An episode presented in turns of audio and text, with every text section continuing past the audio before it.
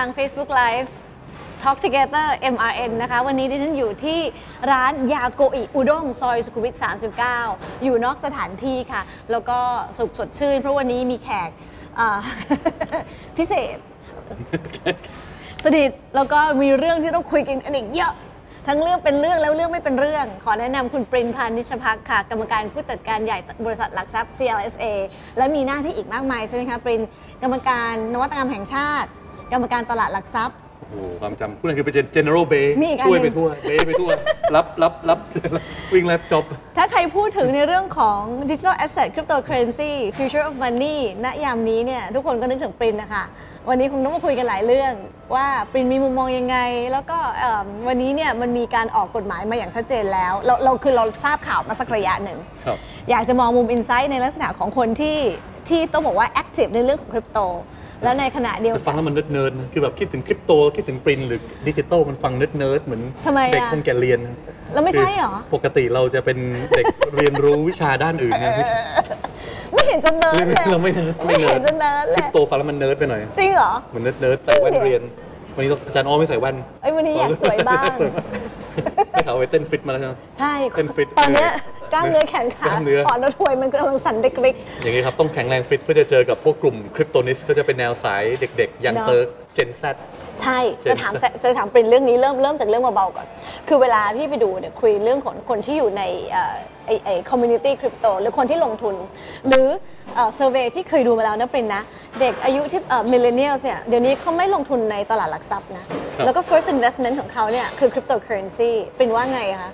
คือคนรุ่นใหม่เด็ก Gen Z เนี่ยจะจะกล้านะครับยอมกล้าก็ไม่เอาเงินพ่อเงินแม่มันก็กล้าสิมันเงินตัวเองมันก็เหนื่อยหน่อยนะคุณแม่เคยลองโดนคือความความกล้าของเด็กรุ่นใหม่เนี่ยผมว่าเป็นทั้งสิ่งที่ดีและเป็นความท้าทายของผู้ใหญ่ในยุคโลก สี่จุดศูนย์ ที่ต้องคอยรับมือเพราะว่าเมืองไทยเราปกติเนี่ยในยุคก่อนๆจะเป็นยุคอนุรักษ์นิยมคือระมัดระวังต้องออมเงินหรือไม่ได้เราว่าเราว่าเขาน่าจะกลัวแต่ว่ายุคใหม่เนี่ยคนเขากล้ามากขึ้นกล้าลองผิดลองถูกกล้าล้มล้มแล้วก็ลุกไอ้งานพวกอย่างสตาร์ทอัพหรือเป็นงานที่แบบว่าเป็นเจ้านายตัวเองพูดง่ายๆก็ถึงเกิดขึ้นเหมือนดอกเห็ดเลยทุกคนกล้าที่จะลงมาทำธุรกิจตัวเองเป็นเพราะปัจจุบันมีโอกาสมากขึ้นด้วยหรือเปล่าเมื่อก่อนมันไม่ได้มีเท่านี้ผมว่าโอกาสด้วยแล้วผมว่าเทรนด์กระแสโลกหรือเขาในปัจจุบันมันโลกาภิวัตน์แล้วมีสื่อมีโซเชียลมีเดียมียุคออนไลน์เนี่ยเข้าถึงอย่างอาจารย์อ้อนั่งอยู่ก็สามารถเปิดไลฟ์สามารถฟังดู Facebook รายการ Talk Together ได้ผ่าน Facebook ได้ผ่านมันก็สามารถแชร์เพื่อนได้แล้วมันก็ทำให้คนแบบเข้าถึงข่าวสารข้อมูลที่เวลาเทรนด์โลกมันมาเนี่ยเด็กยุคใหม่เขาจะไม่ต้องมาเรียนรู้ในห้องเรียนแล้วบางทีอาจารย์อย่างอาจารย์อ้อคงทราบเวลาไปสอนหนังสือในมหาลัยเดี๋ยวนี้เนี่ยยากนะเพราะว่าเด็กบางทีถ้าเกิดอาจารย์ไม่ตื่นตัวจริงแล้วไม่ไม่มีประสบการณ์จริงเนี่ยเด็กมันจะรู้มากกว่าอาจารย์ก็อ่านรอบๆเด็กเขาจะอ่านทำทั้งเขามีบล็อกของเขาเขามีกลุ่ม Facebook เขามีกลุ่ม ไลน์ กลุ่มแชทต่างๆซึ่งพวกนี้ยิ่งคน fanatic หรือชอบพวกคริปโตมากๆเนี่ยมันก็จะมีกลุ่มที่เป็นคนที่ craze พวก crypto craze หรือพวกที่สายขุด mining ก็จะไปดูเรื่อง mining สายที่แบบชอบเหรียญที่เป็น altcoin หรือเหรียญที่แบบเป็น เอ ดี เอ เอ ดี เอ ก็ไปอีกสายหนึ่งมันก็มีหลายคนที่เป็นสาวกแต่ละกลุ่มแล้วพวกนี้ก็เป็นเป็นกลุ่มเป็นกวนกันคล้ายๆกับคนเล่นหุ้นลงทุนหุ้นสมัยก่อนเนี่ยก็จะต้องมีพวกมีกลุ่มมีก้อนเด็กสมัยนี้ก็เหมือนกันเวลาจะลงทุนหรือเล่นคริปโตเนี่ยก็มีกลุ่มเพื่อนแล้วแต่ละกลุ่มก็จะแชร์ข้อมูลกันว่าเฮ้ยเหรียญนี้มันใช่เหรียญนี้มันปลอมมันแชร์ลูกโซ่เฮ้ยเหรียญนี้มันมีการแถมทองมีการซื้อแล้วได้ฮอลิเดย์ไปได้ลดส่วนลดอะไรมันแปลกๆมันก็มีคนที่แบบแชร์ข้อมูลกันว่าอันนี้ถูกหลอกหรือเปล่าเออค่ะแล้วแล้วยังไงวันนี้มันเป็นวันที่คือพี่ก็ทำงานในสายในเรื่องของคริปโตหรือ initial coin offering มาด้วยอยู่เหมือนกันแต่วันที่เวลาเวลาเขาพูดถึงในเรื่องของว่าเรามีกฎหมายเรามีภาษีคนแม่งก็ออกมาดราม่ากันแหลกลานเลยนะว่าภาษีโอ้ยแม่งเอ้ยภาษีนี่เรื่องเรื่องใหญ่เลยวันนี้ก็มีความชัดเจนมากขึ้นแต่ถ้าเกิดว่าเดี๋ยวจะให้บินเป็นคอมเมนต์ต่อว่าในประเด็นของภาษีเนี่ยเป็นมีมุมมองยังไงแต่ถ้าพี่ให้ฟีดแบ็กในเรื่องของอุตสาหกรรมที่อยู่ในในธุรกิจตรงนี้เนี่ยวันที่เขามีพรก.ออกมานะคะปรินมันไม่ได้เป็นวันที่คนที่แบบโอ้โหตายแล้วตายแล้วฉันต้องทำอะไรสักอย่างแต่ว่าคนเริ่มสนใจมากขึ้นเพราะว่ามันเริ่มจะกลายเป็นเมนสตรีมที่ยอมรับกันได้มากขึ้นแต่ความรู้สึกของคนในคริปโตในเด็กนะครับทั้งที่อยู่บนพื้นดินบนกราวหรืออันเดอร์กราวหรือคนที่สายที่สายดาร์กสายเล่นของแรงๆหน่อยหรือสายที่เล่นซิ่ง เหมือนกับหุ้นซิ่งหรือหุ้นแนวเขารู้สึกเหมือนผู้ใหญ่รังแกเด็กผมพูดอย่างนี้เพราะอะไรเพราะว่าเขาไม่เคยโดน regulate มาก่อนครับเขาไม่เคยโดนกลุ่มกบมาก่อนแล้วอย่าลืมว่าเทคโนโลยีนี่มันไร้พรมแดนพี่อ้อก็ทราบดีว่าถ้าเกิดบล็อกเชนซึ่งเป็นธุรกิจที่นวัตกรรมที่สามารถที่จะไม่ควรจะมีตัวกลางควรจะกระจายนะครับ decentralize เป็น outsource ออกไปเป็นระบบเปิดเนี่ยคนเหล่านี้เขาคิดว่าทั้งความเป็นส่วนตัวเขาทั้งความที่เขารู้สึกว่าเขาสามารถที่จะซื้อขายทำกำไรต่อเติมยอดรายได้เขาเนี่ยมันถูกตัดไปอย่างคนซื้อขายเหรียญก็โดน สิบห้าเปอร์เซ็นต์ เขาบอกอ้าวแล้วทำไมคนเล่นหุ้นไม่เคยใช่หรือคนเล่นหุ้นลงทุนหุ้นก็ทำไมไม่โดนทำไมภาครัฐไม่เลือกที่จะสนับสนุนคนที่ลงทุนในสตาร์ทอัพเพราะอย่าลืมว่า ไอ ซี โอ Initial Coin Offering อย่างที่คุณพี่อ้อเป็น ไอ ซี โอ Angel ตอนนี้ของ ไอ ซี โอ อาร์ เอ Angel ยังได้อยู่ Angel ยังได้ยังพอได้ยังพอได้จะรู้ดีว่ามันเป็นเพื่อสตาร์ทสตาร์ทอัพธุรกิจของคนตัวเล็กๆที่จะมาเริ่มต้นแล้วคนตัวเล็กบางทีก็เป็นคนวัยวัยรุ่นที่มาเริ่มต้นกิจการใหม่ๆแต่นี่กลายเป็นว่าคุณจะมาเก็บภาษีเขาละในการทั้งซื้อขายคริปโตก็โดนภาษีรายได้จะเกิดคุณจะออก ไอ ซี โอ ก็โดน ยี่สิบเจ็ดเปอร์เซ็นต์ เจ็ดเปอร์เซ็นต์ แวตเสียเลยอย่างที่ JFin Coin ของพี่ตุ้มอดิศักดิ์ Jaymart เสียแวต เจ็ดเปอร์เซ็นต์ เสร็จเสียนิติบุคคล ยี่สิบเปอร์เซ็นต์ ต้องดูว่าบุ๊กกำไรยังไงเอาไป defer tax ได้ไหมหรือไป defer การบุ๊กได้ไหมก็ต้องไปดูอีกทีหนึ่งแต่ว่าก็ไม่ง่ายแต่ประเทศอื่นเขาเนี่ยมัน ศูนย์เปอร์เซ็นต์ สิงคโปร์เพื่อนบ้านเราใกล้ๆศูนย์เปอร์เซ็นต์ ยังไม่มีกฎหมายมากุมคำว่า ศูนย์เปอร์เซ็นต์ เนี่ยไม่ได้ตั้งใจเป็น ศูนย์เปอร์เซ็นต์ ถูกไหมคะมันเป็นยังเป็นยังเป็นช่วงที่แบบยังไม่ได้มีกฎเป็นช่วงฝุ่นตลบถูกต้องครับเรากำลังเป็น first mover ที่ไม่ค่อยเป็น smart first mover หรือเปล่าเปล่าอันนี้คือปัญหาของประเทศไทยแล้วก็คือมันบางทีมันทั้งเสน่ห์และความท้าทายคือส่วนหนึ่งของผู้กุมกฎเนี่ยเขาก็หวังดีนะครับอย่างกลต.หรือกระทรวงคลังเขาอยากจะให้ผู้บริโภคไม่โดนหลอกนะครับแต่ผมบอกได้ว่าคนไทยส่วนใหญ่อะครับไม่มีค่อยมีใครถูกหลอกหรอกครับส่วนใหญ่อยากรวยทางลัดอยากรวยเร็วยอมเสียค่าเรียนเขาเรียกว่าค่าเรียนนะยอมถูกหลอกเป็นค่าเป็นค่าฟรีที่เรียนหนังสือว่าถูกหลอกก็ถือว่าอาเรียนนี่หลอกก็จำไว้เหรียญไหนที่มันดีก็ได้กำไรไปก็ทดแทนเกินพอเพราะฉะนั้นผมว่าคนไทยส่วนใหญ่ฉลาดไม่ได้พวกที่ไปฟ้องร้องตำรวจไปถูกถูกหลอกเป็นผมว่าเป็นส่วนน้อยมากที่ถูกหลอกจริงๆนะคนส่วนใหญ่ถ้าเกิดจะมารับความเสี่ยงได้มากขนาดนี้เนี่ยบางทีก็มันใกล้เคียงกับมันมีการเล่นการพนันบางคนบอกนะครับซึ่งบางเหรียญที่ปลอมๆจริงแล้วไม่ใช่เหรียญที่มีบล็อกเชนหรือไม่มีธุรกิจจริงไม่มีแพลนบิสเนสจริงมันก็เป็นเป็นเหรียญที่แบบว่าอาจจะคุณภาพที่อาจจะถูกหลอกจริงๆอย่างเรื่องของภาษีเนี่ยเอาเอาเป็นเรื่องๆก่อนถ้าเราพูดถึงพวกคริปโตแล้วเราพูดถึงเรื่องของภาษีคริปโตที่ออกมาทุกรูปแบบเลยสมมติพี่กับปรินจะขายกันแล้วก็โดนแท็กจนคนละฟากพี่จะออก ไอ ซี โอ ปรินมาซื้อเราก็โดนแท็กจนไปคนละฟากทั้งทั้งที่การได้มาซึ่งการตอบแทนของเงินเนี่ยมันมันมีวัตถุประสงค์ที่ไม่เหมือนกันการระดมทุนก็ดีการเก็งกำไรก็ดีปรินว่าจะมีความหวังที่จะพวกระบบภาษีแบบนี้ที่เราล้ำหน้ากว่าชาวบ้านเขามากเลยนะตอนนี้เนี่ยมันจะมีการผ่อนปรนลงไปเรื่อยๆไหมคะเป็นไปได้ครับผมเชื่อว่าอันนี้ก็เป็นอำนาจของท่านรัฐมนตรีคลังนะครับแล้วก็อธิบดีกรมสรรพากรต้องต้องมีอะไรทำให้เขาผ่อนปรนได้ให้เขาเข้าใจให้เขาลองเล่นไหมคือใช่ผมว่ารัฐบาลได้พูดเสมอว่าอยากช่วยคนตัวเล็กๆไม่อยากทิ้งใครไว้ข้างหลังอยากช่วยโปรโมทสตาร์ทอัพเราอยู่ข้างหลังสุดแล้วเราถูกทิ้งสุดใช่กลายเป็นคนไม่ต้องมาลิ้นใครไม่ต้องมาทิ้งกูนี่แหละมีใครสุดแล้วจริงๆนะเพื่อนเดินตามต้อยๆอยู่นะเพราะฉะนั้นคือถ้าภาครัฐจะ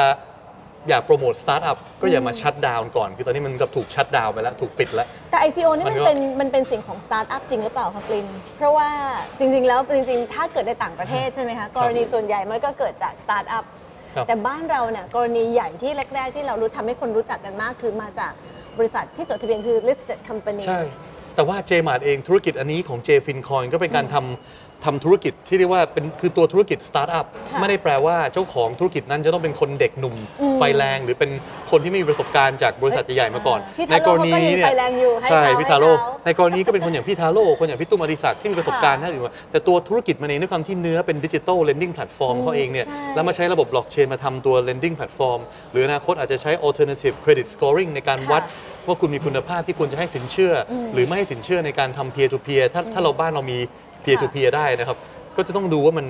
มันจะเป็นยังไงแต่ตรงนี้ผมว่ามันก็เลยเป็นด้วยนิยามของความที่สตาร์ทอัพเนี่ยมันแปลว่าเป็นธุรกิจที่เขาเริ่มต้นและจริงความเสี่ยงก็ยังมีสูงมากว่าธุรกิจนี้มันจะ take off ไหมเพราะความเสี่ยงนั่นเชิงกฎหมายเอ่ยเชิงว่าลงทุนในระบบ แล้วจะมีคนมากล้าใช้ความเชื่อมั่นมากแค่ไหนที่มาใช้เพราะนั้นก็มีหลายมิติที่มันเป็นเป็นสตาร์ทอัพในแง่อย่างนั้นแล้วบริษัทอย่าง Z-Mine ที่ออกติด Z-Mine Coin ออกมาหรือ Carbonium ที่ออกเป็น Social Trading Platform สองอันนี้ก็เป็นการทำโดยคนหนุ่มไฟแรงทั้งสองกลุ่มเลยนะครับก็ค่อนข้างชัดเจนเพราะนั้นผมว่าบางทีภาครัฐต้องคิดให้ดีว่ากรอบของการที่อยากโปรโมทสตาร์ทอัพเนี่ยคุณทำจริงหรือเปล่าเพราะว่าณเวลานี้กฎหมายเรื่องภาษีเนี่ยมันมีความเหลื่อมล้ำมีความไม่เป็นธรรมยกตัวอย่างพี่อ้อทราบไหมครับว่าบริษัทยักษ์ใหญ่ที่เป็นโฆษณาบ้านเราเนี่ยมีเดียเนี่ยมีใครบ้างโฆษณาสื่อบ้านเรา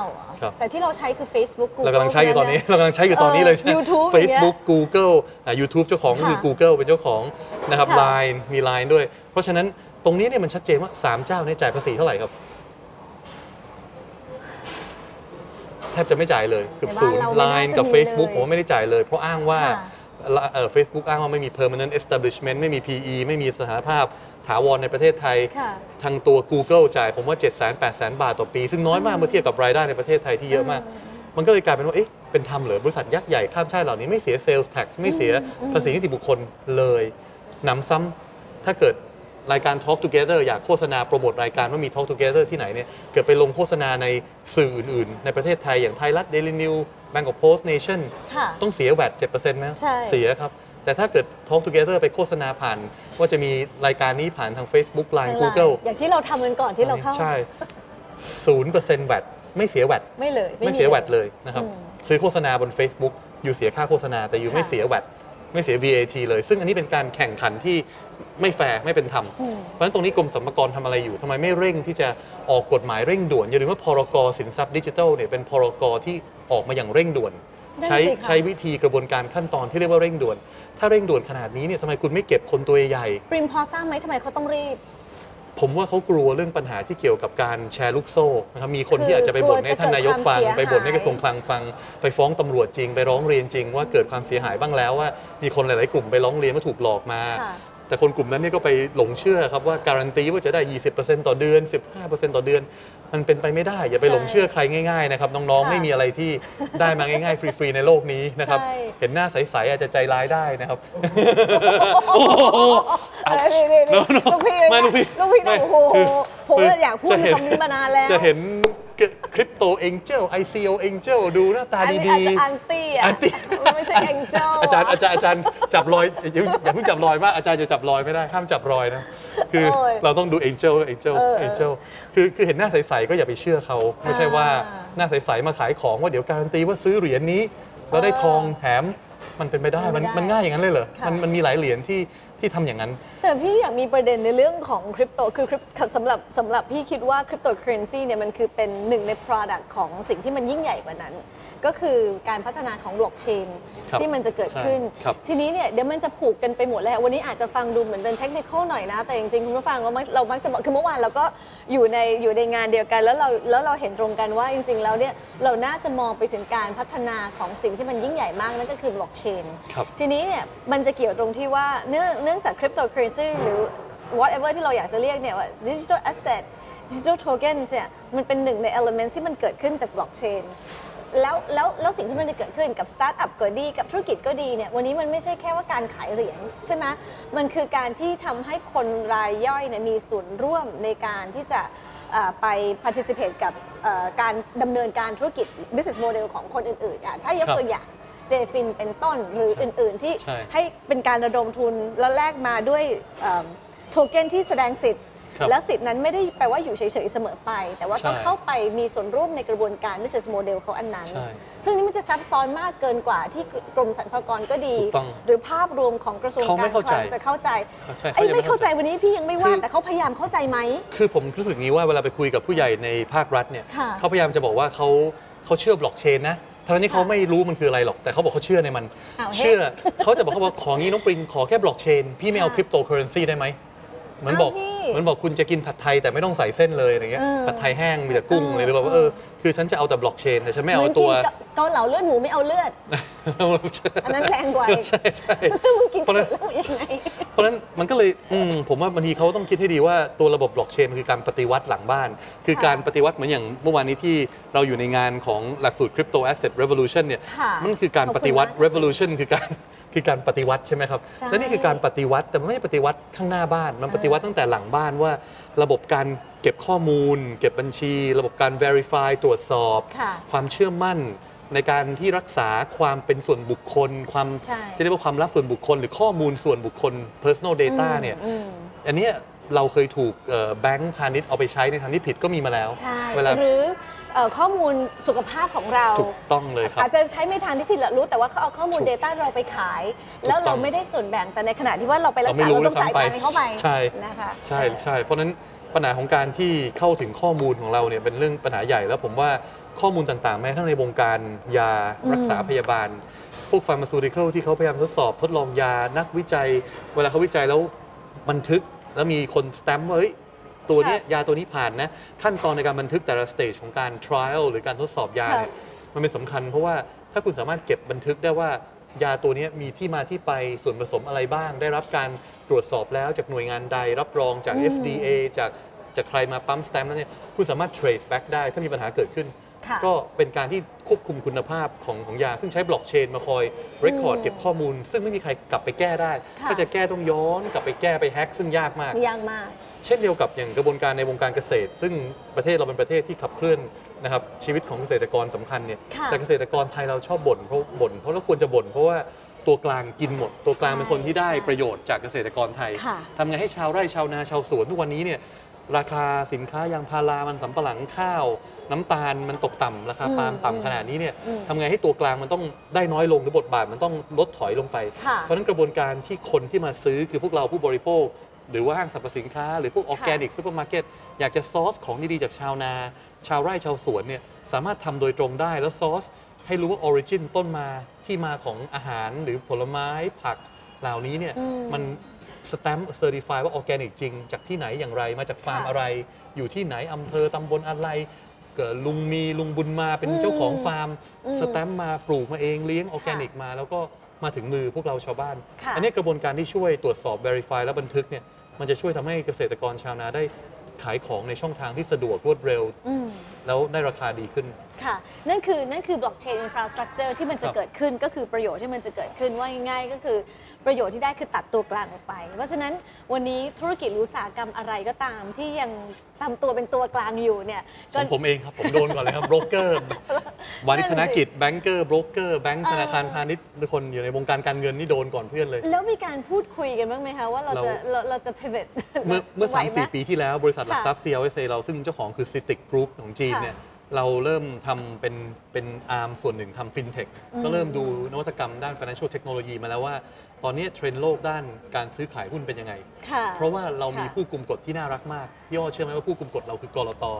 ที่ควบคุมดูแลตลาดหลักทรัพย์แล้วก็บริษัทหลักทรัพย์ความน่ารักเขาคืออะไรครับเขาจัดประกวดแข่ง Fintech Challenge แล้วปีนี้ปีที่สามปีที่หนึ่งเนี่ยเขากุมกฎดูแลตลาดหลักทรัพย์ให้ทายว่าสินค้าอะไรที่คนชนะเลิศอันดับหนึ่งที่กลต.เลือกให้ชนะเนี่ยเชื่อไหมว่าพี่ทายถูกเพราะพี่เป็นกรรมการในปีนั้นตอบเองเจ้ากรรมการให้เป็นตอบหนึ่งในสินค้าที่ผู้กุมกฎที่น่ารักของตลาดหลักทรัพย์ทำก็คือว่าเลือกให้คนที่เป็นให้รู้ตัวคนทำผิดแล้วรู้ตัวว่าหาตัวการเจอ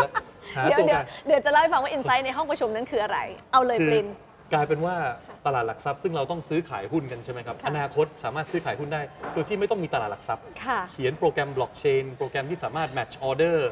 เป็นโค้ดที่แบบว่าสามารถคนซื้อคนขายมาเจอกันได้และแมทช์ราคาบิดออฟเฟอร์กันได้โดยที่ไม่ต้องพึ่งที่จะมีตลาดหลักทรัพย์ที่เป็นตัวกลางต่อไปใช่ค่ะอันนี้ก็เป็นแกล้งน้องอย่างนั้นนะแกล้งแกล้งทำไมแกล้งตลาดหลักทรัพย์แกล้งบริษัทหลักทรัพย์ไม่จริงไม่ได้แกล้งตลาดหลักทรัพย์เดี๋ยวก่อนนะวันนั้นเนี่ยมีมีมีไม่ใช่ไม่ใช่มีคนที่เป็นกรรมการเยอะจากตลาดหลักทรัพย์ก็มีแล้วกลต.แล้วมันเป็นที่ในในมิติที่ถึงขั้นที่ต้องตัดสินว่าเราจะให้เราจะให้นวัตกรรมอันไหนชนะแล้วทุกคนบางคนก็บอกอ้าวอันนี้ชนะแต่แต่อันนี้ยังผิดกฎหมายนู่นนี่นั่นก็มีคอมเมนต์พี่ยังจำได้แม่นเลยว่าเข้าใจว่าเป็นพี่แก้วพี่แก้วเดินเข้ามาแล้วบอกว่าถ้าอะไรที่มันผิดกฎหมายแล้วมันทำไม่ได้ตอนนี้มันจะเรียกนวัตกรรมเหรอคะเมื่อต้องทำได้ทั้งหมดสิอันนี้มันเป็นการประกวดมันเป็นประกวดเพราะมันก็เหมือนว่ามันมันเป็นมันเป็น mentality ที่บอกว่าเฮ้ยมันไม่ใช่ว่าเพราะกรอบกฎหมายเป็นแบบนี้เราจึงทำไม่ได้หรือว่าเพราะมีตลาดหลักทรัพย์อยู่เราจึงทำไม่ได้แต่ถ้ากำลังจะพูดถึงสิ่งที่เป็นนวัตกรรมเราได้ประโยชน์จริงกับ คนทั่วไปในหมู่มากประชาชนเนี่ยอันนั้นเขาจึงเขาจึงชนะไปคือด้วยคือเขาคะแนนมันนำอยู่แล้วอะแต่ตอนนั้นเราก็แบบก้มกึ่งก้มกึ่งเอายังไงอย่างนี้เราหานวัตกรรมที่ไม่ต้องมีตัวกลางในเรื่องผู้กุมกฎได้ไหมมีผู้กุมกฎกลมตีอย่านะเพราะกันจริงๆเราบอกเชนมันก็เป็นเรื่องพี่แก้วทิพย์สุดาฟังอยู่สวัสดีนะครับดูอยู่แน่เลยแกถ้าไม่ดูตอนนี้เดี๋ยวแกก็ต้องมาย้อนหลังพูดถึงพี่เยอะเหลือเกินนะคะพี่แก้วน่ารักมากนะครับเป็นรองเลขาธิการกลตที่น่ารักมากไม่แต่พี่แก้วน่ารักจริงแล้วเข้าใจเด็กจริงสำคัญในบทบาทกลตพี่แก้วมาก่อนนะทิพย์สุดาคือบทบาทที่อยากให้น้องๆที่ฟังอยู่คนฟังรายการเข้าใจคือว่าบทบาทของกลตเนี่ยเป็นเหมือนผู้ใหญ่ที่น่ารักคือไม่ต้องกลัวเขาใครอยากออกเหรียญสกุลดิจิทัลทำคริปโตทำ ไอ ซี โอ ทำโทเค็นทำอะไรเนี่ยเดินไปคุยกับเขาก่อนเขามีทีมใช่ไหมครับมีทีมที่ปรึกษามีฟินเทคมีผอ.ที่ดูเรื่องเรื่องฟินเทคโดยตรงชื่อพี่นาโอเนี่ยพี่นาโอน่ารักมากเป็นคนที่ให้ข้อมูลความรู้ไม่ไม่หวงไม่ไม่แทงกั๊กเลยใช่ไม่เคยเกิดมาเจอลูกเลเตอร์อะไรที่โอเพ่นโอเพ่นไมล์มากขนาดนี้เดินเข้าไปหาเขาได้เลยแล้วเขาผมว่าต้องต้องกล้าที่จะเดินเข้าไปแล้วพูดคุยแลกเปลี่ยนไอเดียกันแล้วเขาจะช่วยแนะนำเราใช่จริงๆถ้าพูดถึงตรงนี้ไหนๆจริงแหมนะคุณพาดพิงถึงทั้งพี่นาโอคุณอัจฉริก็ดีพี่พี่แก้วจิ๊บสุดาก็ดีจากจากกลตก็จริงๆต้องต้องเรียกว่าทั้งทีมเนี่ยมีแนวคิดที่ดีเมื่อวานพี่ก็เพิ่งไปเข้าไปนั่งคุยในรายละเอียดเหมือนกันค่ะในประเด็นย้อนกลับมาก็คือว่าคริปโตเคอเรนซีกับ ไอ ซี โอ ซึ่งในเรื่องของ ไอ ซี โอ Portal เนี่ยทางกลตเขาเป็นคนดูแลโดยตรง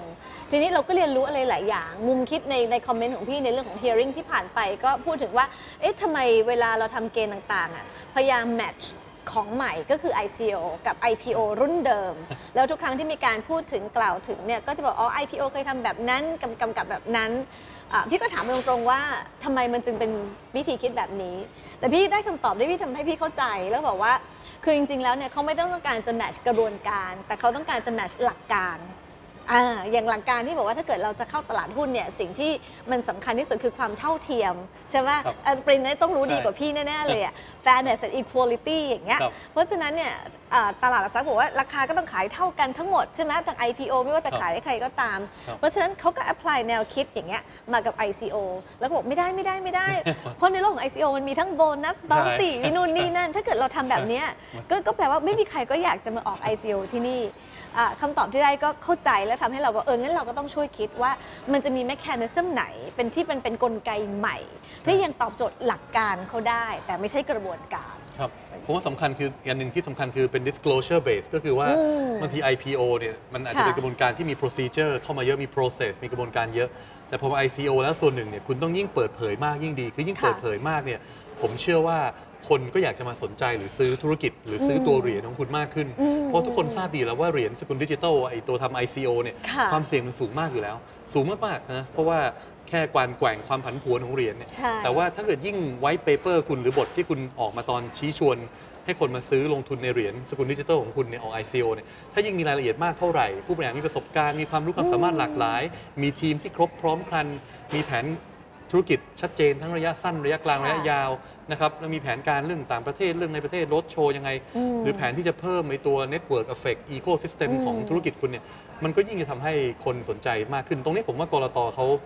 ขาก็พยายามจะทำให้ disclosure เป็นเรื่องที่ดีแล้วเขาช่วยตรวจสอบ disclosure verify ว่าถูกต้องจริงไม่ใช่หลอกนะก็เหมือนกับเป็น rubber stamp ให้คนสบายใจเพราะนั้นหัวใจอันนึงของพรก.สินทรัพย์ดิจิทัลเนี่ยก็คือว่าออกมาเพื่อจะเรียกว่ามีหน่วยงานที่มี trust asset คือมีความเชื่อมั่นคือในยุค สี่จุดศูนย์ ยุคดิจิทัลเนี่ยอันนึงที่สำคัญมากที่คนบางทีมองข้ามก็คือว่าบางที startup หรือคนใหม่ๆจะมาออกเหรียญใหม่เลยเนี่ย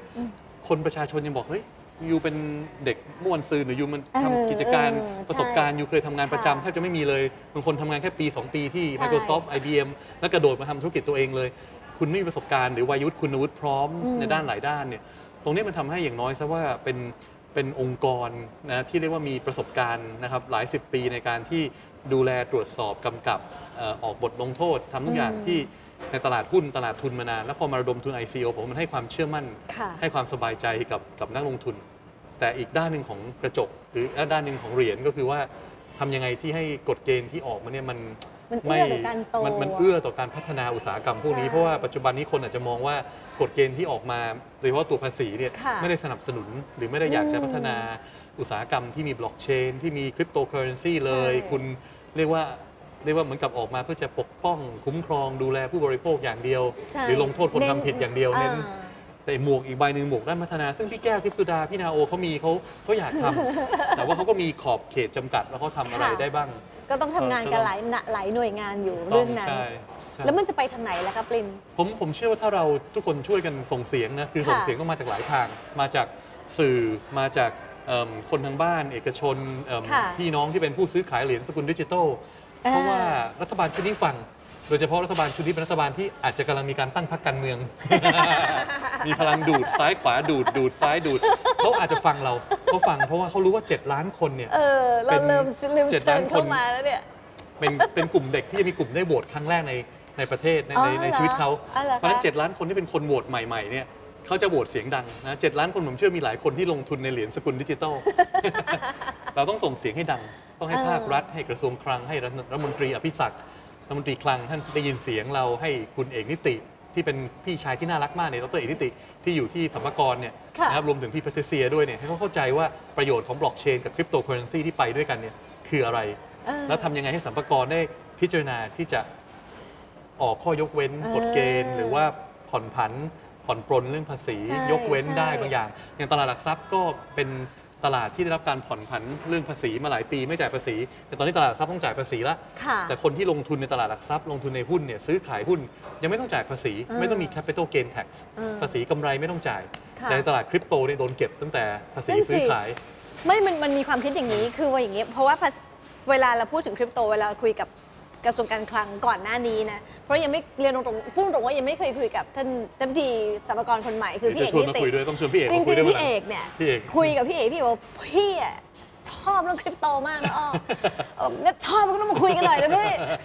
เดี๋ยวมาเดี๋ยวผมมาพี่เอกจะแอบมานั่งฟังหลักสูตร Crypto Asset Revolution เขาบอกจะแอบมานั่งฟังข้างหลังทีนี้เนี่ยแต่ว่ายังไงก็ดีเนี่ยเวลาคือเข้าใจทุกคนแหละคืออาจจะอินโดยการส่วนตัวแต่ในแง่ของการทำงานของภาครัฐเองก็คือเวลาจะอิงอะไรเขาก็ต้องอิงอะไรนะพี่เรียกไม่เป็นอ่ะกฎหมายชื่อยากๆประมาณร้อยปีที่แล้วที่เพิ่งเขียนไว้อ่ะแล้วแล้วมันจะตีความยังไงกับเหตุการณ์ปัจจุบันในขณะที่วันนี้เนี่ยบล็อกเชนมันก็ก้าวไปข้างหน้านี่เป็นเรื่องใหญ่เลยพี่พี่อ้อพูดถูกมากเป็นเรื่องใหญ่แล้วจริงๆแล้วเนี่ยรัฐบาลชุดนี้หวังดีกับประเทศผมเชื่อแล้วมีความจริงใจที่อยากจะมีอุตสาหกรรม สี่จุดศูนย์ ที่จะขับเคลื่อนโดยนวัตกรรมโดยเทคโนโลยีโดยเพื่อจะไปเสริมต่อยอด จี ดี พี ประเทศเรา High Value Add เพิ่มมูลค่าให้กับ จี ดี พี อันนี้ผมเชื่อเป็นความตั้งใจจริงความตั้งใจเป็นเรื่องหนึ่งครับแต่วิธีกระทำหรือการกระทำให้เกิดเป็นรูปธรรมเนี่ยมันก็เป็นอีกอีกแบบหนึ่งเพราะฉะนั้นตรงนี้ผมเชื่อว่าถ้าเกิดภาครัฐค่อยๆมาดูและกระบวนการเนี่ยจะรู้ว่าบ้านเราเนี่ยมีใบอนุญาตเยอะเหลือเกินมี หนึ่งพันห้าร้อย กว่าใบ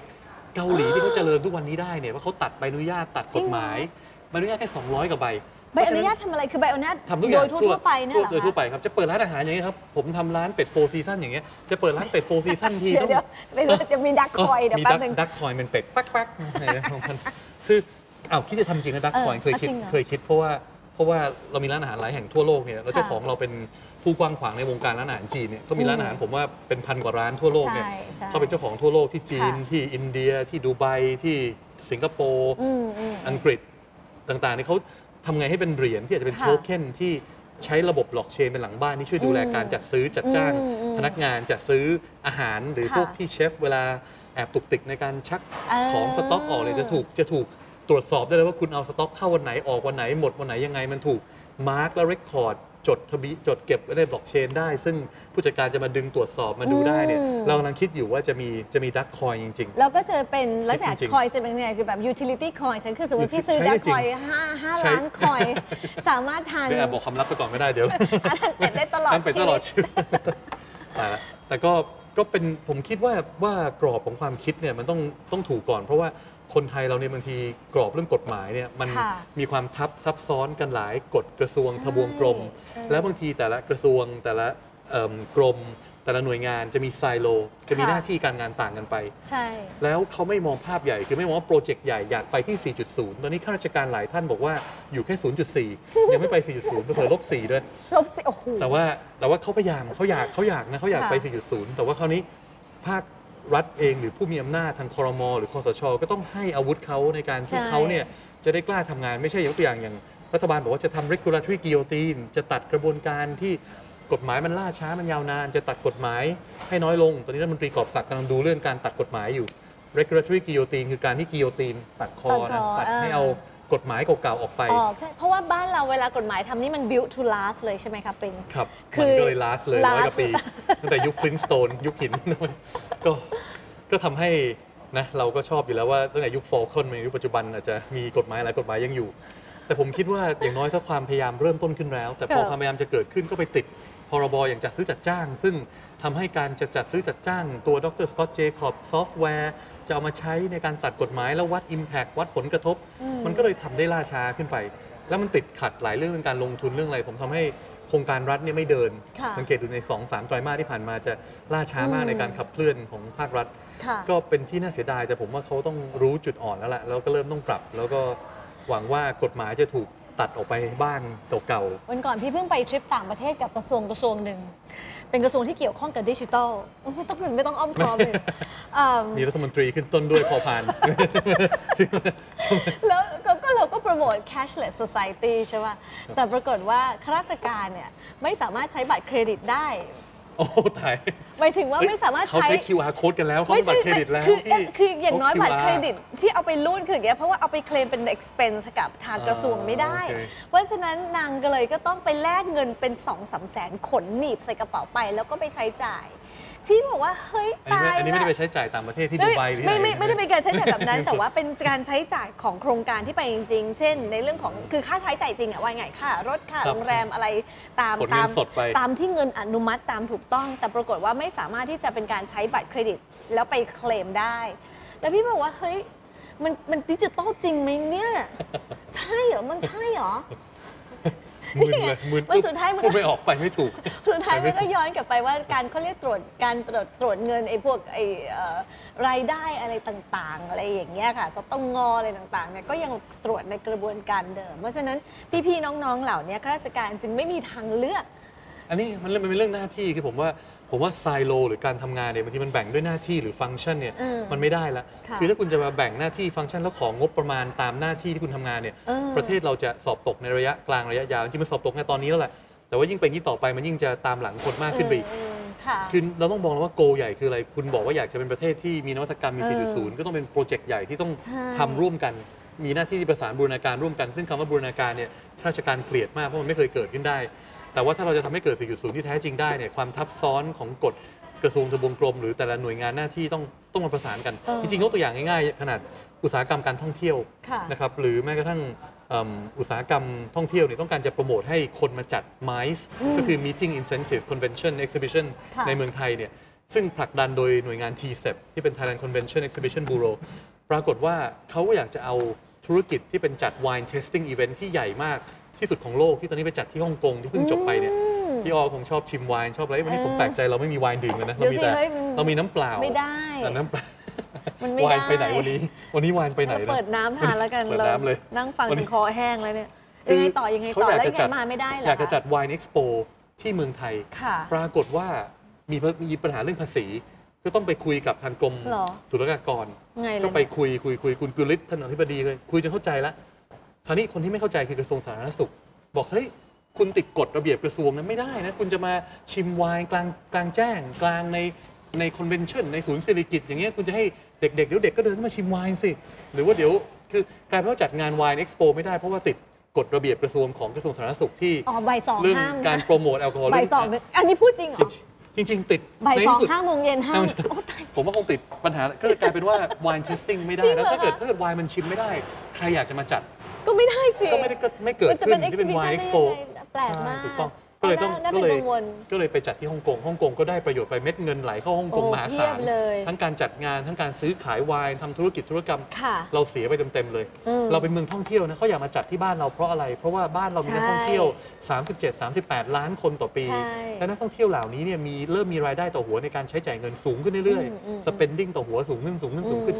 ถ้าเราอยากจะพัฒนาธุรกิจที่เกี่ยวกับการท่องเที่ยวที่เป็นอัพมาร์เก็ตหน่อยจะเป็นสินค้าแบรนด์เนมหรูหรือช้อปปิ้งให้มีภาษีน้อยลงหรือว่าเรื่องไวน์ภาษีควรจะศูนย์เปอร์เซ็นต์ได้แล้วเนี่ยก็ควรต้องคิดคิดบ้างนะแต่อาจจะคิดให้มันนะเหมาะสมหน่อยเดี๋ยวปรินมีคำถามมาจากจากพี่การพี่การไตรทองฟาร์มมีความสุขคนนี้แฟนประจำพี่การถามว่าอ๋อพี่ยานย้อนไปเรื่อง ไอ ซี โอ ไอ ซี โอ เนี่ยถ้าเราออกแค่ห้าล้านหรือสิบล้านเนี่ยได้หรือเปล่าครับตอบไหมผมคิดว่าไม่มีข้อจำกัดว่าต้องออกคือผมคิดว่าได้นะพี่ตอบให้ได้ผมคิดว่าไม่น่าจะ จะออก I Cora Angel I I Feel Angel ผมว่าไม่น่าจะพี่ตอบได้เอาตรงๆเลยนะจะออกกี่บาทก็ออกได้แต่ถ้าออกห้าล้านบาทสิบล้านบาทอ้อก็เรียนตรงๆว่ามันไม่คุ้มกับ cost of ไอ ซี โอ ที่เราต้องเสียเพราะปัจจุบันใช่เมื่อก่อนเนี่ยมันได้เพราะว่า cost of ไอ ซี โอ มันไม่มีคืออยากทำก็ทำแล้วเราก็บูสต์เรื่องของ พี อาร์ ไม่คุ้มแน่เพราะว่าบริษัทจดต้องเป็นบริษัทจดทะเบียนในประเทศไทยด้วยคือ registered ในประเทศไทยค่าใช้จ่ายในการจดทะเบียนทุนทุกอย่างแล้วเนี่ยผมว่าอาจจะไม่คุ้มต้องมาจ้าง ไอ ซี โอ Angel ช่วยทำเรื่อง prospectus นี่ก็ไม่คุ้มแล้วเอาแต่ต้องจ่ายด้วยด้วยเหรียญเหรียญอะไรไม่แต่แต่พูดพูดกันตรงๆเอาตอบพี่การตรงๆว่าทำได้ทุกทุกราคาค่ะแต่ว่าเนื่องด้วยสถานการณ์ณตอนนี้ไม่ว่าจะเป็นพวกการทำ พี อาร์ การแข่งขัน ไอ ซี โอ ก็ดีหรือว่าสิ่งที่เราต้องทำไม่ว่าจะเป็น system audit technology blockchain audit tax audit ต่างๆเนี่ยคำตอบตรงๆเลยว่ามันก็จะไม่คุ้มเพราะว่าเราต้องใช้คำว่า third party หรือคนข้างนอกเนี่ยเข้ามา audit เนี่ยจำนวนเยอะมากมหาศาลแต่ถ้าพี่การจะทำพี่การโทรหาอ้อก่อนนะคะ ไอ ซี โอadvisor นะเบอร์หนึ่งของประเทศไทยตอนนี้ ไอ ซี โอ Angel มีเบอร์เดียวมีมีอีกท่านหนึ่งคุณปอคุณปอถามว่าของที่ง่ายกว่านี้อย่าง crowdfunding เนี่ยสามปียังไม่ไปไหนเลยครับอันนี้ต้องถามกรรมการตลาดหลักทรัพย์อย่างจริงๆเป็นตลกมากคือผมเนี่ยเป็นกรรมการของ crowdfunding platform อันหนึ่งชื่อสินวัฒนาฟีนิกซ์รู้จักคุณเควกฮองซินคราวนี้เควกฮองซินเนี่ยก็เป็นคนที่น่ารักมากและรักประเทศไทยมากเขาก็มาปรึกษากับเราแล้วปรากฏว่าสิงคโปร์คนสิงคโปร์คนนี้เนี่ยเขาก็มาอยู่อาศัยในประเทศไทยคราวนี้เขาอยากจะ transfer นะครับโอนเทคโนโลยีที่ดีๆที่เขาทำในสิงคโปร์ใช้จากประสบการณ์ในสิงคโปร์เนี่ยมาที่เมืองไทยแล้วเขาจ้างพนักงานคนไทยเยอะมากในออฟฟิศเขาคราวนี้พอตั้งบริษัทเนี่ยเมืองไทยมีกฎหมายอันหนึ่งที่จริงๆอันนี้ไม่ใช่เรื่องตลาดหลักทรัพย์หรือไม่ใช่เรื่องกลตเท่าไหร่แต่ว่ากฎหมายก็คือว่าใครเป็นต่างด้าวจะมาเป็นเจ้าของฟินเทคเราเนี่ยห้ามเกิน ห้าสิบเปอร์เซ็นต์ ในพี่อ้อรู้ไหมถือหุ้นเกิน ห้าสิบเปอร์เซ็นต์ ไม่ได้ผู้ถือหุ้นใหญ่ต้องเป็นคนไทยในฟินเทคในบ้านเราก็เหมือนกับเป็นพรบกับธนาคารพาณิชย์ทุกอย่างที่เกี่ยวกับการเงินใช่ก็คือเป็นอีโควัฏจักรของเรื่องการเงินเนี่ยถ้าฝรั่งจะมาถือเกิน ห้าสิบเปอร์เซ็นต์ ต้องขออนุญาตก่อนคราวนี้ถ้าคุณจะขอใบอนุญาตก็ไปขอที่กระทรวงพาณิชย์ได้ชื่อ Foreign Business License ใบอนุญาตต่างด้าวที่จะถือหุ้นเกินเนี่ยปรากฏว่าคุณจะได้ใบอนุญาตนี้นี่ เอฟ บี แอล Foreign Business License คุณต้องไปขอที่สิทธิพิเศษทางการลงทุนจาก บี โอ ไอ ก่อนเรื่องใหญ่เลยงานนี้ Board Investmentถ้าเราขอโดยที่เราไม่ได้ตุกติกเราไม่ได้ใต้โต๊ะเราไม่ได้ไปพูดคุยอะไรกับผู้ใหญ่รอไปสิครับหนึ่งเดือนหนึ่งไตรมาสสามเดือนหกเดือนเก้าเดือนกว่าจะได้เก้าเดือนกว่าเสร็จกลับมาที่กระทรวงพาณิชย์เพื่อมาขอ เอฟ บี แอล แล้วก็กลับมาที่กลตเพื่อจะเอา Fintech License เอาตัว Crowdfunding License รอไปเลยครับกว่าจะรอจะจบทั้งหมดเนี่ยกลายเป็นว่า ไอ ซี โอ เกิดแล้วคือ Blockchain มาเต็มที่จนตอนนี้ Crowdfunding ต้องคิดปรับโฉมคือมันยังมีประโยชน์นะครับไม่ใช่ว่าไม่มีมันยังระดมทุนออนไลน์ได้ใน Crowdfunding ก็มีมีประโยชน์ของมันอีกแบบนึงแต่ว่าเพราะว่าความแกว่งความผันผวนในตัวเหรียญดิจิตอลไม่มีก็เป็นเงินสดเป็นเงินสดแล้วก็ได้เป็นเงินในสกุลบาทเนี่ยที่ระดมทุนได้ก็วันแรกแบบวันนู้นจำได้ไหมสามปีที่แล้วที่พี่เชิญปรินไปพูดเรื่อง crowdfunding ที่อาเซียนสักสามสี่ปีนะปีสองพันสิบห้าวันนั้นเป็นวันแรกๆที่เรารู้จัก crowdfunding แล้วก็พยายามที่จะปั้นกันมาเราเราก็ทำงานร่วมกับกลตกันมาโดยตลอดแต่ว่าซัมฮาวมันไม่เกิดมันมีกระบะทรายเยอะไปหน่อยมีหลายกระบะแล้วกันมันเขย่ากระบะกันอยู่มันไม่เกิดไอ้ที่เราอยากทำมันก็ไม่เกิดแต่ว่าตอนนี้ที่ตลาดตลาดหลักทรัพย์มีไลฟ์นี่ค่ะแพลตฟอร์มไลฟ์ถูกต้องแล้วโอ้พี่อ้ออัปเดตมากอันนี้ สุดยอดแพลตฟอร์มไลฟ์นี่ go live แล้วก็มี สี่ถึงห้า บริษัทที่มาระดมทุนผ่านแพลตฟอร์มไลฟ์ซึ่งเหมือนเป็น โอ ที ซี เป็น over the counter นะครับใครจะมาระดมทุนก็มีกฎเกณฑ์ที่ง่ายและไม่ลำบากเลยแล้วเรียกว่าใครที่พร้อมจะเข้าตลาด เอ็ม เอ ไอ เตรียมตัวได้มาระดมทุนผ่านไลฟ์ก่อนได้นี่ก็คือ crowdfundingมี crowdfunding ใช่ใช่ตัวเล็กตัวเล็กเลยไม่ต้องเกิดเลยเพราะว่าเปล่าไม่หมายถึงว่าไอ้ที่เป็นเป็น start up crowdfunding เมื่อก่อนน่ะพอเจอไลฟ์ไฟเขาก็บอกเฮ้ยไม่ทำแล้วตลาดหลักทรัพย์ก็เล่นซะแล้วอะไรอย่างเงี้ยอ๋อแต่ว่าอย่างนี้ครับคือตลาดหลักทรัพย์เราเองเนี่ยวิธีการที่ source deal หรือการที่วิ่งไปหา deal เก่งเนี่ยมันเราเราแพลตฟอร์มเราไม่ใช่ทั่วโลกเนี่ยคือถ้า crowdfunding แพลตฟอร์มเก่งๆเนี่ยดีดีอย่างเพ็กคองซินจะทำเนี่ยมันจะ source deal เราจะ source deal ทั่วโลกเลยได้ทั่วโลกคุณจะเป็นเทคโนโลยีโดรนล่าสุดจากประเทศอิสราเอลคุณก็มาลงทุนผ่านแพลตฟอร์ม crowdfunding อันนี้ได้คุณก็สามารถมีโอกาสที่ได้เห็น deal มากขึ้นได้ access ได้ไปมีโอกาสได้เห็น deal ดีๆก่อนใครอันนี้สำคัญมากที่ตัว live อาจจะยังข้อจำกัดว่าเป็นแค่บริษัทของคนไทยใช่อันนี้มีคำถามจากใครรู้ไหมฟัวดี้พิสุวรรณโอ้ตายแล้วฟัวดี้โยโบรสวัสดีครับไอ้ฟัวดี้อยู่อังกฤษตอนนี้ไหมครับฟัวดี้อยู่ไหนคะอยู่ออกซฟอร์ดป่ะอยู่ออกซฟอร์ดไม่ไม่แน่ใจแต่ไม่รู้แหละถามมาว่า the law that governs cryptocurrency แปลนะขออ่านก่อนทำภาษาอังกฤษหรือฟูดี้ฟูดี้ก็เป็นภาษาไทยไม่ทันมั้ง the law govern cryptocurrency how does it affect your work and its I C O issuer and how does Thailand compare against law from other country โอเคถามว่ากฎหมายของ I C O cryptocurrency เมื่อเปรียบเทียบกับประเทศอื่นแล้วเป็นยังไงบ้างแพ้ยับเยินน่าสงสารน่าสงสารคือคือคือกฎหมายประเทศอื่นที่เขาออกมาเนี่ยเขาออกมาเมื่อเขาค่อนข้างจะติดอาวุธทางความรู้ทางการเงินให้กับนักลงทุนรายย่อยเขาค่อนข้างพร้อมแล้วนะครับหลายประเทศเนี่ยคือผมบอกว่าบางทีเราจะออกกฎหมายอะไรเนี่ยต้องต้องต้องออกเมื่อเมื่อมีเด็กในครรภ์แล้วคืออย่าไปภาษาเขาเรียกว่าอย่าเพิ่งไปทำแท้งก่อนมีลูกอ่ะพูดง่ายๆเหมือนอยู่ไปเดทกับแฟนจุ๊บจิ๊บจู๋จีอยู่ยังไม่ทันได้จูบปากกันเลยอ่ะอยู่ไปทำแท้งแล้วอ่ะมันมันมันเมคเซนส์มากพี่ว่าไม่เมคเซนส์เลยเพราะมันไม่มีอะไรให้ทำแท้งเลยนั่นใช่นะก็นี่อันนี้เหมือนกันเป๊ะเลยคือคุณจะไปเร่งเราเหมือนกับเราเร่งที่จะไปไปไปคุมกำเนิดโดยที่เรายังไม่ได้จุ๊บปากกันเลยอย่างเงี้ยยังไม่ได้เดินจูงมือถือแขนกันเลยมันก็เป็นอะไรที่ผมว่าบางทีเราป้องกันปกป้องเร็วเกินไปพูดง่ายๆนะครับมันเหมือนกับใครไปออกเดทแรกแล้วซื้อถุงยางติดมือไปก็ถูกตบหน้าแน่นอนอย่าทำนะอะไรอย่างเงี้ยใช่ไหมสมมติใช่ไหมมันมันนะเริ่มงงอยู่ตอนนี้ ไอ ซี โอ Angel ไอ ซี โอ Angel งงเลยเจอการเปรียบเทียบอย่างนี้ Angel Angel ยอมแพ้คือใครจะบ้าทำงั้นคือใครจะบ้าคุมกำเนิดเหมือนกับการออกกฎหมายเหมือนกับการคุณให้ถุงยางผู้บริโภคมันเอาถุงยางมาเลยวันแรกแล้วเด็กมันยังอายุแค่สิบแปด สิบเก้าเพิ่งเดทกันเดทแรกจะให้ถุงยางเลยนี่มันมันมีพิษสงฆ์แล้วสักสิบสองสิบสามแต่ว่าแต่ก็เนี่ยครับคือผมอย่างประเทศอื่นๆที่เขาติดอาวุธทางความรู้ให้กับประชากรเขาแล้วเนี่ยถึงค่อยออกกฎหมายมาอย่างสวิตเซอร์แลนด์พอออกมาแล้วเนี่ยก็เป็นอะไรที่เป็นกฎหมายที่ค่อนข้างมีการปรับเป็นขั้นกระไดได้ในการเก็บภาษีมีการดีเฟอร์รายได้มีการบุ๊กรายได้ สาม สี่ ห้า ปีไปข้างหน้าเพื่อให้ภาระในการจ่ายภาษีภาระค่าใช้จ่ายเนี่ยไม่สูงนะเพราะฉะนั้นประเทศไทยเราจริงๆแล้วเรามีโอกาสดีมากที่อย่างน้อยภาครัฐเนี่ยหรือแบงก์ชาติไม่ได้ถึงขั้นว่ารังเกียจแอนตี้เหรียญสกุลดิจิตอลเหมือนบางประเทศบางประเทศเขาพยายามจะไม่เอาเลยบอกโนโนอย่างอินเดียเนี่ยเขาจะแอนตี้จะพยายามจะผลักออกไปไม่แต่เขากำลังจะทำดิจิทัลเคอร์เรนซีของเขาเนี่ยใช่ไหมคะเขาทำเขาเองอย่างจีนก็ปิดประเทศทำนีโอคอยแล้วก็ทำเขาเองทำเขาเองใช่แต่คือคือไทยเราผมว่าจะจะเป็นโอกาสดีที่ที่เป็นแหล่งที่เราจะใช้นวัตกรรมทางบล็อกเชนมาลิงก์กับการระดมทุนบนเหรียญสกุลดิจิทัลเนี่ยเราเราอยากจะเห็นการที่มันเปรียบเทียบกับเพื่อนบ้านอย่างสิงคโปร์ยังไม่มีกฎหมายก็ ศูนย์เปอร์เซ็นต์ ไปหรืออย่างฮ่องกงก็ยัง ศูนย์เปอร์เซ็นต์ ในการซื้อขายอยู่มันก็แต่ว่าแนวโน้มมันก็จะมีการ regulate มากขึ้นเรื่อยๆคือการ regulate ที่จะเกิดขึ้นเนี่ยมันก็เป็นสัญญาณว่ามันหลีกเลี่ยงไม่ได้แล้วมันจะเป็น mainstream ที่โดนที่ได้รับการดูแลสุดท้ายมันก็ย้อนกลับไปเรื่องเดิมที่เราคุยกันนะปรินเนาะว่าแล้วไอ้การดูแลเนี่ยมันจะดูแลยังไงให้มันโตได้ไม่ใช่ดูแลแบบไม่ให้มันโตเลยตั้งแต่มันยังไม่เกิดใช่คือผมยังเชื่อในในสิทธิพิเศษที่ว่าเรากำลังเรากำลังทำกฎหมายให้กับคนตัวเล็กๆส่วนใหญ่หรือเป็นคนที่กล้าคือประเทศไทยเนี่ยนักผู้ที่เป็น regulator ผู้คุมกฎเนี่ยต้องกล้าก่อนกล้าอะไรถ้าบอกว่าปากบอกว่าอยากเห็นนวัตกรรมเกิดคุณต้องกล้าล้มกล้าปล่อยให้คนรุ่นใหม่หรือสตาร์ทอัพลองผิดลองถูกแน่นอนมันมีกรณีที่อาจจะโกงบ้างฟรอดบ้างจริงบ้างไม่จริงบ้างหรือล้มผิดหรือทำแล้วเฟลเพราะสตาร์ทอัพส่วนใหญ่ผมว่าหนึ่งในพันหนึ่งในหลายพันเฟลสอบล้มถูกเทคโอเวอร์ถูกอะไรแต่ทำยังไงให้เขาเนี่ยสร้างภูมิคุ้มกันตัวเขาเองจากการที่ลองผิดลองถูกเหมือนเด็กเบบีเกิดมาไม่ใช่ว่าเดินได้เลยก็ต้องปล่อยให้เบบี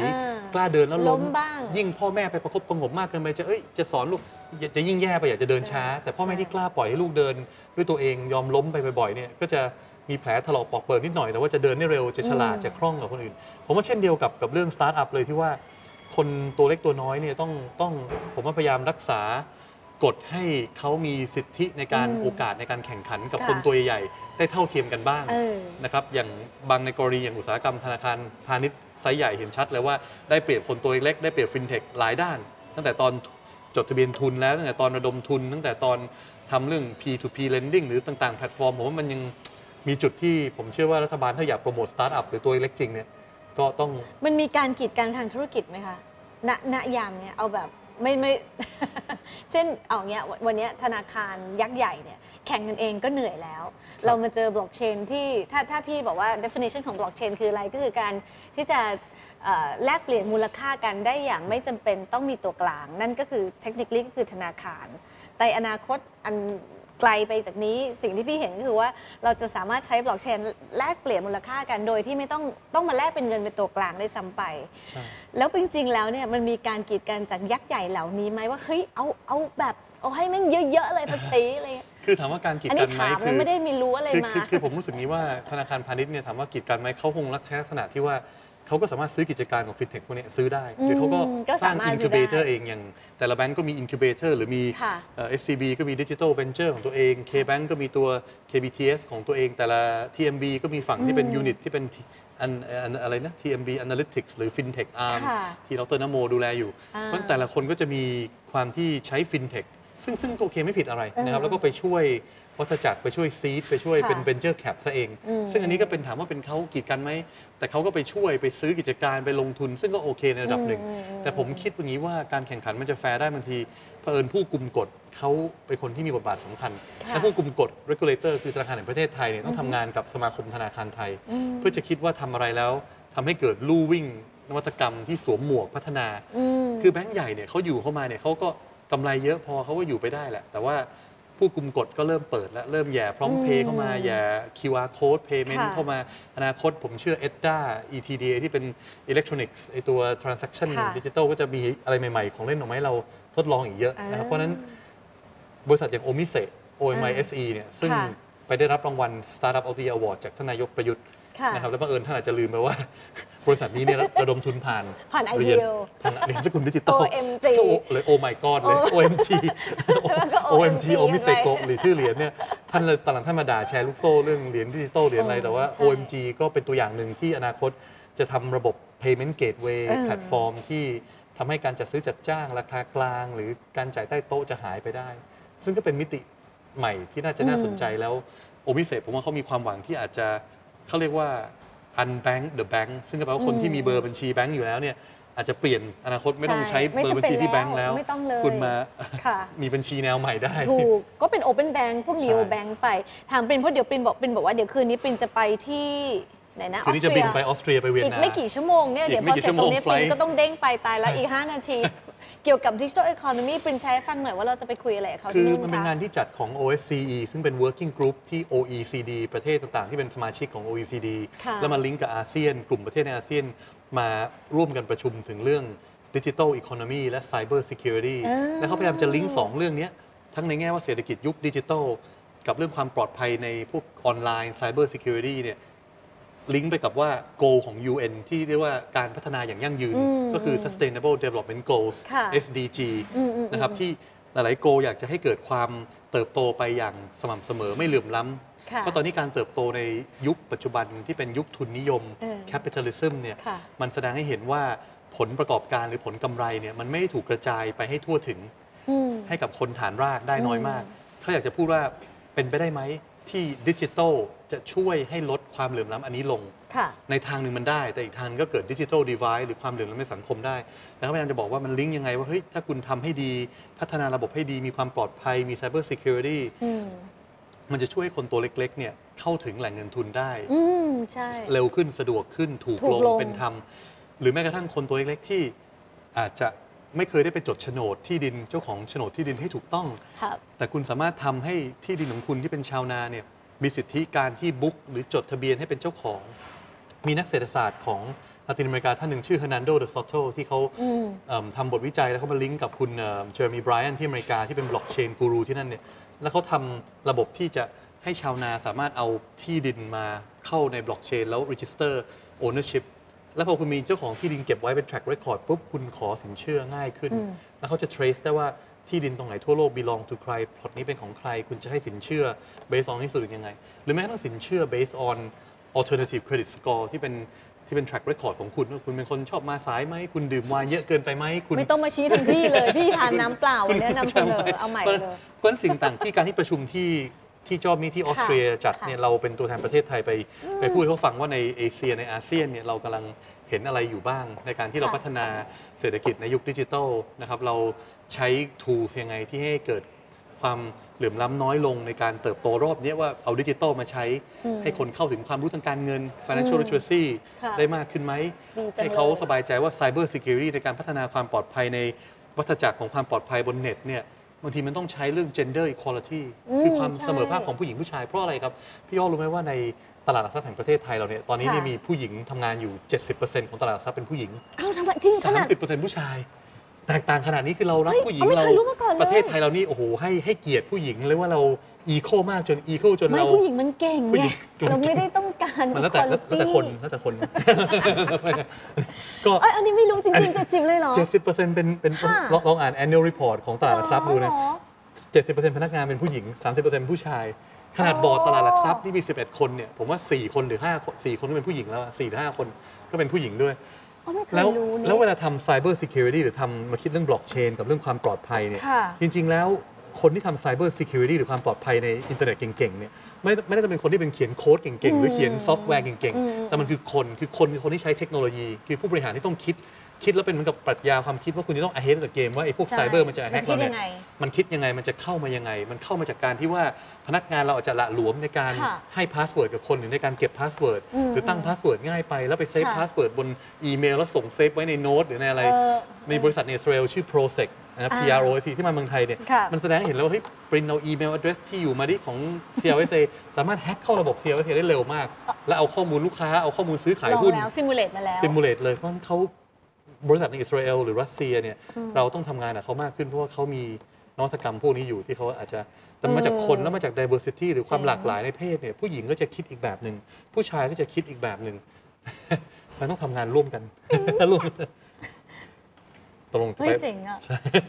ไม่เคยรู้มาก่อนก็เป็นอะไรที่บาลานซ์ในเชิงเขาเรียกไงครับความเหลื่อมล้ำในเชิงเพศอยากได้ผู้หญิงทำงานในวงการ Cyber Security มากขึ้นในเรื่องเด็กมากขึ้นเดี๋ยวรู้ว่าเดี๋ยวปรินต้องขึ้นเครื่องบินขอคำถามสุดท้ายปีหน้าปรินจะลงเลือกตั้งนะปีหน้าจะมีเลือกตั้งไหมเฮ้ย let's assume ว่ามันปีหน้าจะมีเลือกตั้งไหมมันมันเปิดมันคืออย่างนี้พี่พี่ออรู้ว่าการการเลือกตั้งเนี่ยเป็นอะไรที่เป็นความเคยเป็นความฝันตอนเด็กว่าอยากเป็นนักการเมืองอยากเป็นสสคุณพ่อเป็นไอดอลคือคุณพ่อไม่ใช่ไอดอลนะไงเป็นนักการเมืองคุณพ่อเป็นคนที่แสดงให้ลูกเห็นว่าคนคนหนึ่งที่ทำประโยชน์ทั้งนอกบ้านและในบ้านได้คือในบ้านนี่คุณพ่อก็เดินไปส่งจูงมือส่งตั้งแต่เซนกเบียนแต่จูไดรัตเดินไปส่งคือความรักความอบอุ่นในครอบครัวเนี่ยเรามีตั้งแต่เด็กเสร็จเฮ้ยเราโตมาหน่อยอยู่เซนกเบียนเริ่มชั้นประถมไปปลายมหนึ่งเริ่มรู้สึกว่าเอ้ยพ่อเราดังนี่หว่าเอ้ยพ่อเรามีคนรู้จักพ่อเรานับถือไม่ใช่ว่าแค่ไอดอลของลูกในบ้านว่าลูกชอบพ่อก็เตะบอลเก่งพ่อเตะบอลกับลูกวิ่งเล่นกับลูกพาลูกไปโรงเรียนพาลูกไปซื้อขนมไปซื้อข้าวโพดปิ้งข้างถนนก็ได้พาเดินอะไรเจ้าตุ๊กตาตุ๊กตุ่นพาไปว่ายน้ำไปเตะบอลไปอะไรคือไม่มองเอ้ยนี่คือไอดอลเราแล้วเฮ้ยเขาเป็นไอดอลคนอื่นด้วยมันก็แบบเป็นอะไรที่ซึมซับแล้วไปเดินหาเสียงดูคุณพ่อพูดดูคุณพ่อปราศัยดูอะไรก็เป็นความรู้สึกที่ที่ที่สนุกสนานที่ดูดีดูท่านชอบท่านเอนจอยในการที่ได้ถ่ายทอดความรู้ในเชิงวิชาการให้กับคนในเรื่องเศรษฐศาสตร์เรื่องการเงินแต่พอโตขึ้นมาเรื่อยๆยิ่งโตมาเรื่อยๆแล้วเห็นคนในวงการการเมืองนักการเมืองทุกคนส่วนใหญ่ส่วนใหญ่มีคนดีนะครับไม่ใช่ไม่มีนะครับไม่ใช่ไม่ใช่นักการเมืองต้องเลวทุกคนนะครับพูดอะไรมี disclaimer ตลอดคือแบบมี exception clause อ่ะเออมันไม่ชัวร์เหมือนทุกอาชีพใช่มั้ยอาชีพนักการเงินแย่ๆก็มีนักการเมืองที่ไม่ดีที่โกงที่ผิดธรรมภิบาลก็มีก็เหมือนนักการเมืองก็มีคนดีคนเลวแต่เผอิญเพิ่มผมว่าบ้านเราในปัญหาคือสามอาชีพหลักที่เราขาดมากๆแล้วเด็กรุ่นใหม่ Gen Z ไม่มีใครอยากทำเลยอาชีพที่พี่อ้อทำด้วยอาชีพหนึ่งอาชีพครูครูอาชีพข้าราชการอาชีพนักการเมืองสามอาชีพนี้ไปถามคนรุ่นใหม่ถามพี่ก็ได้พี่ๆนี้ใครอยากเป็นนักการเมืองมีไหมแต่นี่ไม่ใช่ Gen Z แล้วนะไม่ใช่ไม่ใช่ Gen Z อันนี้ประมาณพ่อแม่ต้องแผ่กล้องให้ดูว่า Gen ไหนต้องแผ่กล้องให้ดูว่า Gen ไหนบ้างแต่ว่าแต่ว่าผมว่าใน Gen Z หรือรุ่นใหม่มาเมื่อก่อนผมไปจริงๆไปพูดที่พรรคประชาธิปัตย์ให้กับคนน้องๆฝึกงานที่พรรคประชาธิปัตย์แล้วไปพูดที่ธรรมศาสตร์อีกวันหนึ่งก็ลองให้ถามให้ยกมือว่าใครอยากเป็นอะไรโตขึ้น อ, อาชีพนักการเมืองนี่ถือว่าอยู่ท้ายสุดเลยอ๋อเหรอขนาดนี้มาฟังที่ประชาธิปัตย์แล้วเหรอก็ยังไม่อยากเป็นนักการเมืองเอาเฮ้ยบางคนไม่อยากเป็นนักการทูตคือเขาเป็นเด็กฝึกงานประชาธิปัตย์เพราะเขาสนใจอะไรที่เกี่ยวกับราชการรัฐะมีสองคนมีสองคนในสามสิบเจ็ดคนอยากเป็นนักการเมืองแต่ว่าอีกสามสิบกว่าคนที่เหลือเนี่ยอยากเป็นนักการทูตบ้างนักกฎหมายบ้างนักอนุรักษ์นิยมสิ่งแวดล้อมทำเรื่องอื่นๆที่อาจจะไม่ใช่เกี่ยวกับหรือไปอยากไป ยู เอ็น อยากไปองค์การระหว่างประเทศแต่ว่าถามว่าเข้าการเมืองไหมมันเป็นอะไรที่ที่ยากเพราะการเมืองไทยเป็นอะไรที่ฟาดฟันแล้วชอบจะคนที่ถูกที่ขาวก็กลายเป็นสีเทาคนสีเทาก็กลายเป็นสีดำคือมันเป็นอะไรที่ทั้งเสน่ห์และความท้าทายของของการเป็นนักการเมืองเพราะนั้นมันก็เสียสละเยอะนะตกลงคุณผู้ชมได้คำตอบไหมคะว่าปรินเขาจะลงการเมืองหรือเปล่า พี่ไม่ลืมนะเว้ยที่ถามไปผมจะตามพี่อ้อนะถ้าพี่อ้อลงเลือกตั้งผมก็จะเห็นผมเป็นนักการเมืองตามพี่อ้อด้วยเดี๋ยวดูว่าจะลงสสจะมีคนลงเลือกตั้ง ไปได้ละเดี๋ยวขึ้นเครื่องไม่ทันขอบคุณปรินมากนะคะแล้วขอขอบคุณขอบคุณปรินที่สละเวลามาคุยกันวันนี้ได้ค่ะว่ามีประชุมก่อนหน้านี้แล้วอุตส่าห์วิ่งมาแล้วเดี๋ยวท่านประธานบอร์ดตลาดหลักทรัพย์ชัยวัฒน์บุญสวัสดิ์ถามรีบไปไหนรีบ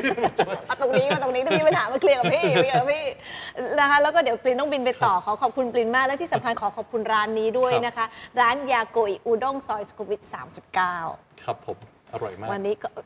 อร่อยทานแล้วทานอย่างน้อยน้ำนี่แบบหมดเกลี้ยงแล้วขอบคุณมากค่ะแล้วสวัสดีกันตรงนี้เลยนะคะสวัสดีค่ะ